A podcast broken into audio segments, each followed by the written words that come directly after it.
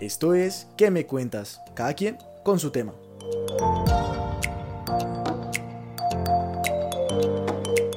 Un podcast realizado por Alejandro Morales, Melisa López y Andrés Madrigal sobre nuestro trabajo de grado.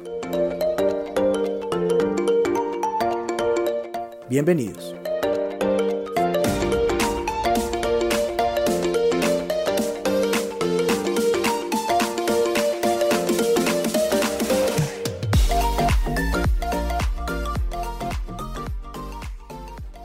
A mí se me hizo que las entrevistas sobre podcast que hicimos en Barranquilla fueron como de las más chéveres. La verdad, sí, la gente fue súper divertida y amable. Nos respondían las preguntas con historias sobre sus experiencias cuando hacían estos podcasts. Bueno, es importante aclarar que los podcasts que analizamos para la tesis fueron de Pulpari, Lo escuchará su madre, un nombre bastante curioso.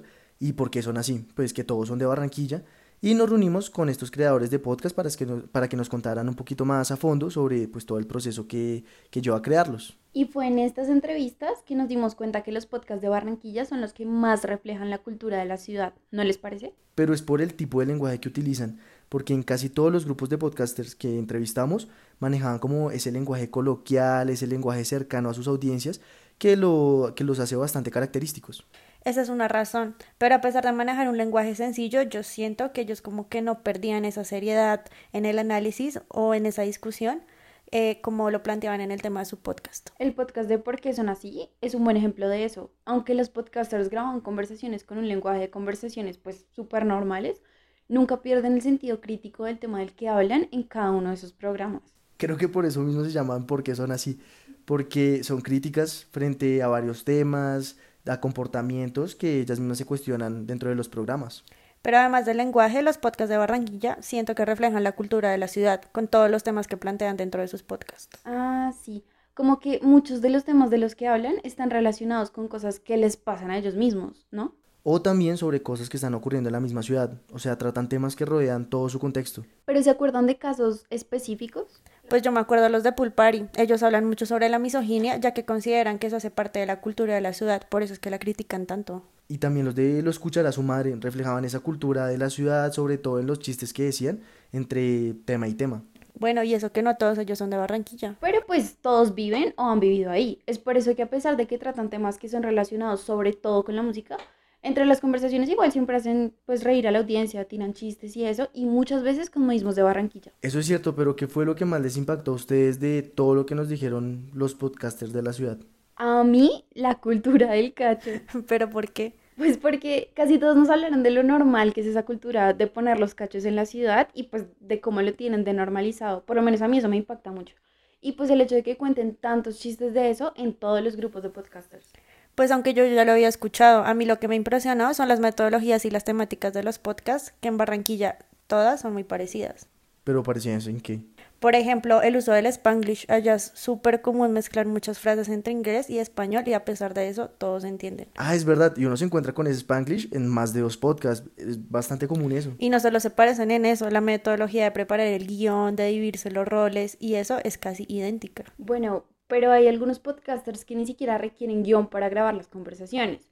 Eso sí, todos plantean sus temas y segmentos del programa antes de grabar. De hecho, los de lo escuchar a su madre sí son más metódicos en la planeación. Programan cronogramas semanales y creo que son los que planean los temas desde el inicio del mes. Exacto. Hay algunos que son más flexibles con esto de preparar el guion y de preparar el programa, pero igual la preparación de los programas es muy similar. Se reúnen a definir temas de actualidad, de cultura, de música o hasta de cosas que les pasan con sus amigos. Y es ahí donde deciden de qué van a hablar en el siguiente programa. Ah, bueno, pero también me pareció interesante el uso de Twitter para promocionar los podcasts o incluso para sacar temas para los mismos programas. Es que el Twitter en Barranquilla se tiene mucho más en cuenta para la producción de, de estos contenidos, más que en otras ciudades, ¿no?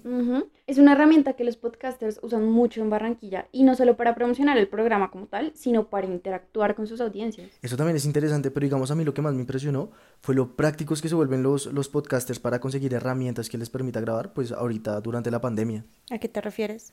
Pues digamos en el grupo de, de las chicas de por qué son así, ellas nos contaban la experiencia de que no tenían micrófonos profesionales, entonces les tocó a manera de, de recurso utilizar una media para atrapar el micrófono y que así sonara un sonido más limpio. Entonces pues es un recurso que deja en alto la, la creatividad de, de esas chicas. súper recursivas y a pesar de eso, el sonido de los podcasts de ellas es de muy buena calidad. En general, todos los grupos de podcasters tienen truquitos así para grabar durante la pandemia, o sea, no requieren micrófonos profesionales ni de consolas para producir buenos productos. Pues eso demuestra que se pueden hacer podcasts muy buenos sin la necesidad de tantos conocimientos ni de herramientas full técnicas, sino con las ganas de querer hacerlo se puede hacer. Aunque sí es importante resaltar que todos estos grupos de podcasters que entrevistamos en Barranquilla estudian comunicación social o periodismo. Sí, en esta ciudad los podcasts de la gente universitaria surgen sobre todo en todas las carreras relacionadas con comunicación. Yo creo que por eso todos los podcasts tienen buenas técnicas de locución porque es, los mismos podcasters tienen la habilidad de plantear conversaciones, críticas constructivas y en especial manejar ese lenguaje informal que lo hace muy cercano a la gente,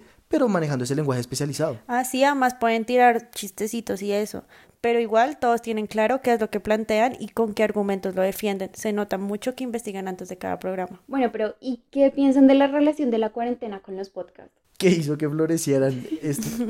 ¿Cómo así? Pues es que la mayoría de podcasters nos contaron sus historias y de hecho ellos pensaban hacer podcast antes o al inicio de sus carreras, pero realmente solo empezaron estos proyectos, ¡pum!, cuando llegó la, la, cuarentena. Sí, por fin tienen tiempo. Antes no tenían tiempo para grabar. Están encerrados, tienen algunas ventajas. Pero ¿ustedes creen que este mismo encierro es lo que hace que los podcasts tengan un buen rating de audiencia? Sí y no. Es que puede que haya gente que escuche más podcasts para pasar el tiempo en cuarentena, que sí, eso puede pasar pero es que también el podcast es un producto que se puede escuchar mientras se hacen otras cosas, mientras se cocina, mientras se maneja, en fin. Entonces no creo que eso realmente influya mucho, porque a la gente que le gustan los podcasts escucha desde antes de la pandemia. Lo que sí puede pasar es que los temas de los podcasts analizados son de interés juvenil. Es por eso que sus audiencias tienden a ser adultos jóvenes y por eso ellos mismos promocionan los programas en sus redes sociales para atraer oyentes de edades similares a la suya. Sí, además muchos de sus oyentes son inclusive sus mismos amigos que los siguen en redes sociales y además van las piezas gráficas de promoción que hacen sobre sus podcasts. Lo chévere es que esas piezas gráficas que hacen ellos y que publican en tanto en Instagram como en Twitter, las hacen ellos mismos con programas bastante comunes como Illustrator y Canva y esos perfiles en redes sociales ayudan a generar pues mucho más tráfico a los mismos podcasts. Las redes sociales, pero también en el medio de difusión de los podcasts. Porque, por ejemplo, casi todos usan Anchor y pues es una aplicación que les permite difundir un podcast a varias otras aplicaciones como Spotify, Google Podcast, Apple Podcast y bueno, muchas otras. Entonces ahí también tienen una gran oportunidad de llegarle a muchos oyentes. Aunque siento que muchos de ellos no están interesados en llegarle a muchísima gente. Casi todos los podcasters cuentan que todo empezó como un hobby y lo importante es que lo escuchen aquellos que disfruten de sus conversaciones o que se identifiquen con las temáticas. Bueno, y de hecho, por ejemplo, dos de los tres grupos de podcasters nos comentaron que tienen varios oyentes que pertenecen a la comunidad LGBTIQ y es precisamente porque los podcasters incluyen temáticas sobre esta comunidad en sus, en sus productos. Sí, o sea, los podcasters en Barranquilla no pretenden pues agarrar fama con los podcasts, sino que quieren hacer un producto de calidad con el que un nicho específico se pueda sentir identificado. Pero a pesar de que varios de estos proyectos iniciaron como un pasatiempo, muchos de ellos tienen expectativas a futuro con el podcast. Con el tiempo lo van viendo más como un proyecto profesional. Que fácilmente pueden llegar a hacerlo. La frecuencia de realización de podcast es una a la semana en casi todos los grupos y pues la duración sí varía dependiendo de, de cada tema y obviamente también de cada grupo, pero pues todos estos productos requieren de, de su buen tiempo, obviamente para la preparación, para la producción y pues para su edición. Sí, realmente las personas que se dedican a esto tienen un gran nivel de responsabilidad y compromiso. Pero en general me pareció que fueron los grupos más dinámicos y extrovertidos durante las entrevistas. Sí, pues como comenzamos los podcasts en Barranquilla tienen ese tono cómico, pero tocando temas críticos y pues los locutores también plantean conversaciones de interés común y los desarrollan con, con argumentos, pero sobre todo con un, un humor característico. Por eso les invitamos a que escuchen estos podcasts de la ciudad de Barranquilla y pues juzguen por ustedes mismos el buen contenido que consideramos que tienen. Muy bien, y así como Melissa los invita a que disfruten de los contenidos que realizan en esta ciudad, también los queremos invitar a que disfruten de los podcasts que tenemos publicados en nuestro perfil y asimismo también de los, todos los contenidos que tenemos realizados en nuestra página web, la cual encuentran en la descripción. Entonces nos encontramos en un próximo episodio en el cual hablaremos del análisis realizado a los podcasts en la ciudad de Medellín. Adiós.